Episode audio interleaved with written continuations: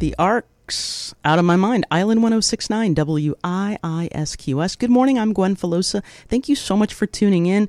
And I'm just going to jump right into this. I'm so excited to have this writer on the show. I met her recently in Key West after the big lit- literary seminar. Uh, she's was she's a journalist, a writer. She knows a lot about food. Cheryl Tan. Good morning. Good morning. Thanks for having me. Now, is it too early for you? Oh, uh, well, absolutely not. Actually, when I'm in Key West, I love waking up seven because I wake up with sun. And in New York, it's a little bit sunny today, so I can kind of pretend I'm in Key West. We, you can you can do that. Now, I met you in Key West. You're a frequent visitor to the island, and I met you at a lighted bike ride during during the holidays at uh, my friend Nan's house. And uh, you you were um, you were you were so excited about it, but you you weren't in the bike ride, which is fine. Tell us about that. no, it was amazing. And I had heard about this bike ride for years because I love Nan and Mark, and they organize this lighted uh, bike ride where everyone puts on these holiday lights all over their bikes and they wear costumes. And I'd always seen pictures, and I finally got to be there because I was in Key West for a month uh, writing at this uh, Key West literary seminar working on my next book and uh, i happened to be there and i said i've got to come and so i happened to meet gwen and it was great and i wish i could be a part of it but i don't ride a bicycle I, have never known how so um, my plan my goal now this year is to learn how to ride a bicycle just so i can participate this coming year i, I was terrified because i haven't ridden a bike in so long and my oh, friend you Kevin, look amazing thank you my friend kevin Asav, who you know he was just mm-hmm. kept checking on me and i it was i don't know why but i was scared so i will also learn how to ride a bicycle bicycle with you in solidarity. Um, okay, hashtag gold. yeah, yeah. And uh, Cheryl, how long have you been coming to Key West? What brought you? How did you discover it? I've loved Key West for many years. Um, I first went in the late '90s, and I just fell in love with the place. And I kept thinking I would I would love to spend more time there. And then uh, in 2013, I I applied for and uh, got the uh, Studios of Key West residency. And so I was there for a month. This was when it was back on Ash Street, and I loved it. I I, I had the, one of the best writing months I've ever had because I'm from Singapore, and a lot my, my most of my books are set in Singapore and um, and Key West feels a lot like Singapore. So I always tell people, people are like, "Oh, do you write better in Singapore or elsewhere?" And I go to Singapore a lot. My whole family is there.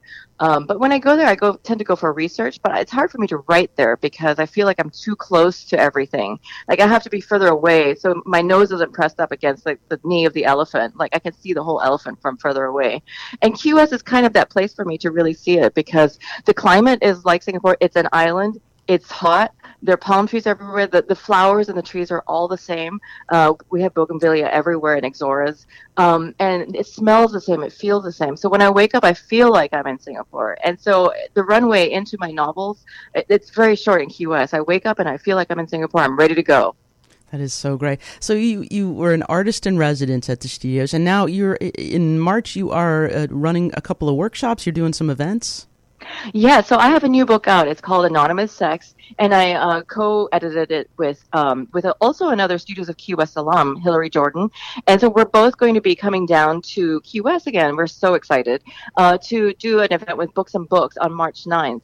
And then on March 10th, I'm going to be doing uh, a workshop. Uh, my first book was a memoir called A Tiger in the Kitchen. It was a food memoir.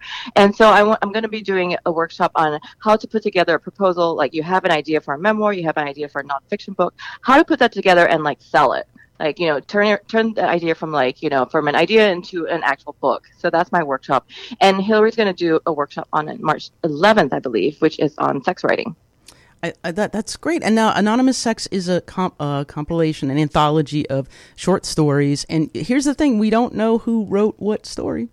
that's yes, that's true.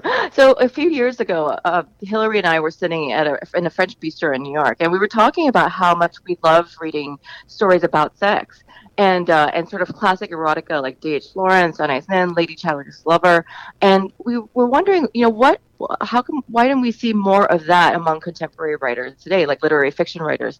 And we thought, how great would it be if we put together an anthology of literary fiction that was centered on sex by writers who whose work we love, but maybe haven't written so explicitly about sex before.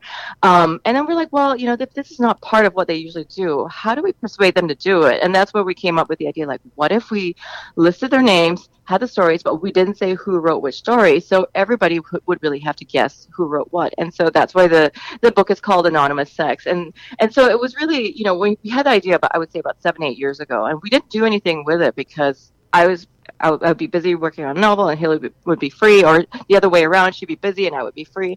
Finally, in the pandemic, we had a phone call. I was sitting in my mom's in my childhood bedroom in Singapore, and she was in lockdown in Maine, and uh, and we said, you know, like uh, now we have time. We, we're both free, so let's just do it now. So we, we it, this this was really a pandemic baby in a way because it was both of us being kind of bored out of minds in lockdown, going, okay, now we have the time, let's do it. And it turned out 20, 25 other writers were also you know on board yes. and like, re- very eager to say yes and and so we have 27 writers in the book and now has have people asked you i, I have uh, looked through the anthology my friend nan klingener has it because she has every book in the whole world and uh, mm-hmm. i leafed through it and um, will you tell me certain ones on on when we get off the phone who wrote certain ones or is that a secret Oh, it's a secret. We all had to sign.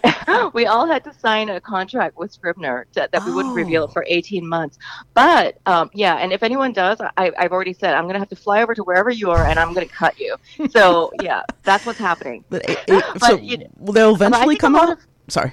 Uh, well, people can reveal after 18 months, 18 but a lot months. of the writers actually don't want to. Mm-hmm. They love kind of the fact that this is a secret and that they hope they're in the panels we've had so far, like some of them have said, I, I hope to take this to my grave because it's kind of fun, neat that I did this and that nobody will ever know. And they kind of hope that other writers won't say like in 18 months time like hey i wrote it because then once the dominoes start to fall like you know people mm-hmm. are going to be able to guess so we'll see but we have some really wonderful writers edmund white um is has a who was a regular key wester mm-hmm. has a story in it louise erdrich who won the pulitzer prize last year um you know uh rebecca makkai paul theroux helen oyeyemi uh, we have two booker prize finalists uh Thayil, uh who's based in india and chigozie obioma who's from nigeria. So it's a very eclectic group and it's wonderful. It's it's wonderfully diverse in a way. And and you know when we approached them um, we just we didn't know what to expect. We just said hey you know give us a sex story between 1000 and 8000 words. That's all. And then we started to worry well we didn't give any parameters. What if we get like 25 stories about bondage? And then the book's all about you know one thing. And but it turned out it was so diverse. There, there's sex all over the world. Mm-hmm. uh, you know there's all kinds of sex. Um, and you know, we have ghost sex, we have afterlife sex, we have you know sex among humans obviously we have holographic sex you know we have sex um you know set in like in uh all like in hong kong china like france you know america and it's it's just wonderful. Everyone just really brought it i felt. And if you go to the studios of key west um books and books has uh, very rare hardcover copies that uh, both I and Edmund White signed because we happened to be oh at the literary seminar uh, in January, and um, and so they happen to have the very first batch of books anywhere in the world, and uh, and Edmund and I both signed a whole batch for them. That is so great. Well, it's it's, it's a, a, very original collection, and uh, congratulations on that. Oh, thank you. Uh, wanted to, you started out as a journalist. You worked at the Baltimore Sun and then the Wall Street I, Journal. Did you know this? I loved the Baltimore Sun and the Journal. I love newspaper reporting, uh, and I know you read the Miami Herald too, so you understand. And Miami Herald's always been a great paper. Um, you know, I, it's I really, you know, uh, Oprah. Uh, whenever I, have heard her say a few times, Baltimore grew me up. I kind of feel that way. It was my very first job out of college, and I just loved it. I learned every. I learned so many things about writing there. I learned about writing on deadline. I learned about writing fast. I learned about writing clean um, you know, and I, I just really love the energy of newspapers. Um, and, uh, and, you know, when I, when I think about my writing days, like I just, th- those were some of my happiest times, just being in a newsroom anywhere. But you covered so many things like uh, cops and courts, crime, and then fashion and food. I mean, what, what's how did uh, the the Baltimore Sun prepare you for different topics? well, you know, it was it was there that I really did that whole range of stuff. I started out as a as a cub reporter and doing everything that they wanted. So I worked Sunday cops. I still remember this was back when it was you know homicide central. Mm-hmm. The, you know hundreds of homicides a year, and I would show up on Sunday. I had a Sunday cop shift. I would show up at 7 a.m. on Sunday and and do my rounds of calling of the cop stations, and they would all be like, "Well, where do you want to start? We had four homicides last night, you know." And and so, I mean, I know it's a terrible thing. Homicide's a terrible thing, but in a way, it was it, it really taught me about writing about pathos and writing Yes. and just sort of the drama of daily lives and how how one thing can disrupt everything and you know it and it was it so in a way all of that really prepared me for what I'm doing now now I write novels but I'm always sort of thinking about the person and I'm always sort of thinking about the, the drama involved. Uh, the quiet dramas you know that, that you wouldn't expect. They're not big things that you might see on a movie screen but you know they're they're they're as they're as filled with you know a lot of very moving situations. So I think about that a lot. And then I went from there. I really wanted to write longer features so I eventually moved over to uh, the features department um, at the Baltimore Sun. And uh, but the way I moved moved over was they had a they had one opening, a fashion writer opening, and I was like, I don't know anything about fashion. I've never read Vogue in my life.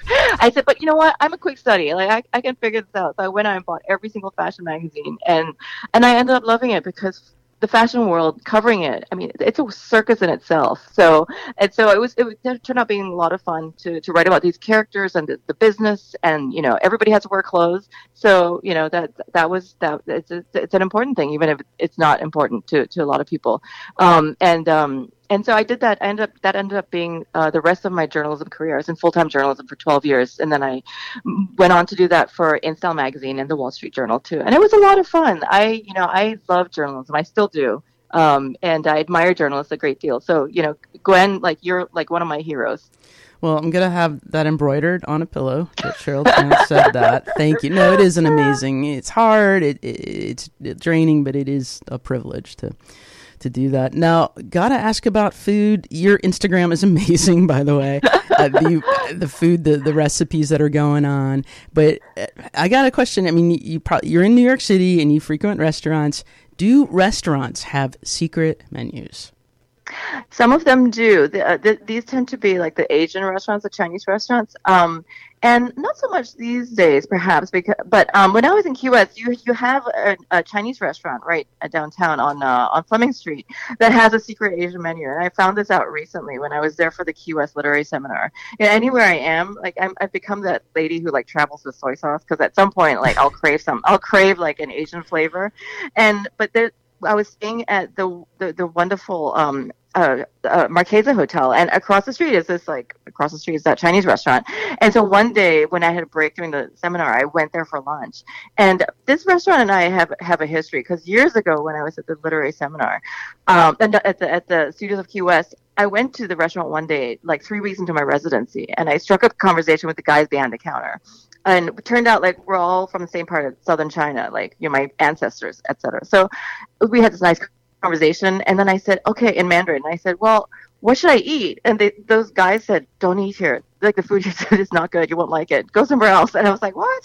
So I never ate there. But on like a few like last month i was like you know what i should try it like i've thought about this restaurant for years for that reason so i walked in it was a different staff and the woman i was starting to look reach for the menu and the woman said no not that one and she pulled out this one from behind the counter and it was all in it was all in mandarin it was all in chinese and so she's like order from this menu this one this one you'll like so yeah so there's a secret chinese menu there so you should go and you should ask for it and it's all in mandarin but you can ca- ask her like what's on it and she's very helpful I love that story. That is that is that is fascinating. Thank you, Cheryl Tan. You are amazing. Thank you so much for coming on the show and for for your work, your body of work, your your uh, your novels, your nonfiction, um, anonymous sex editing. That. Thank you.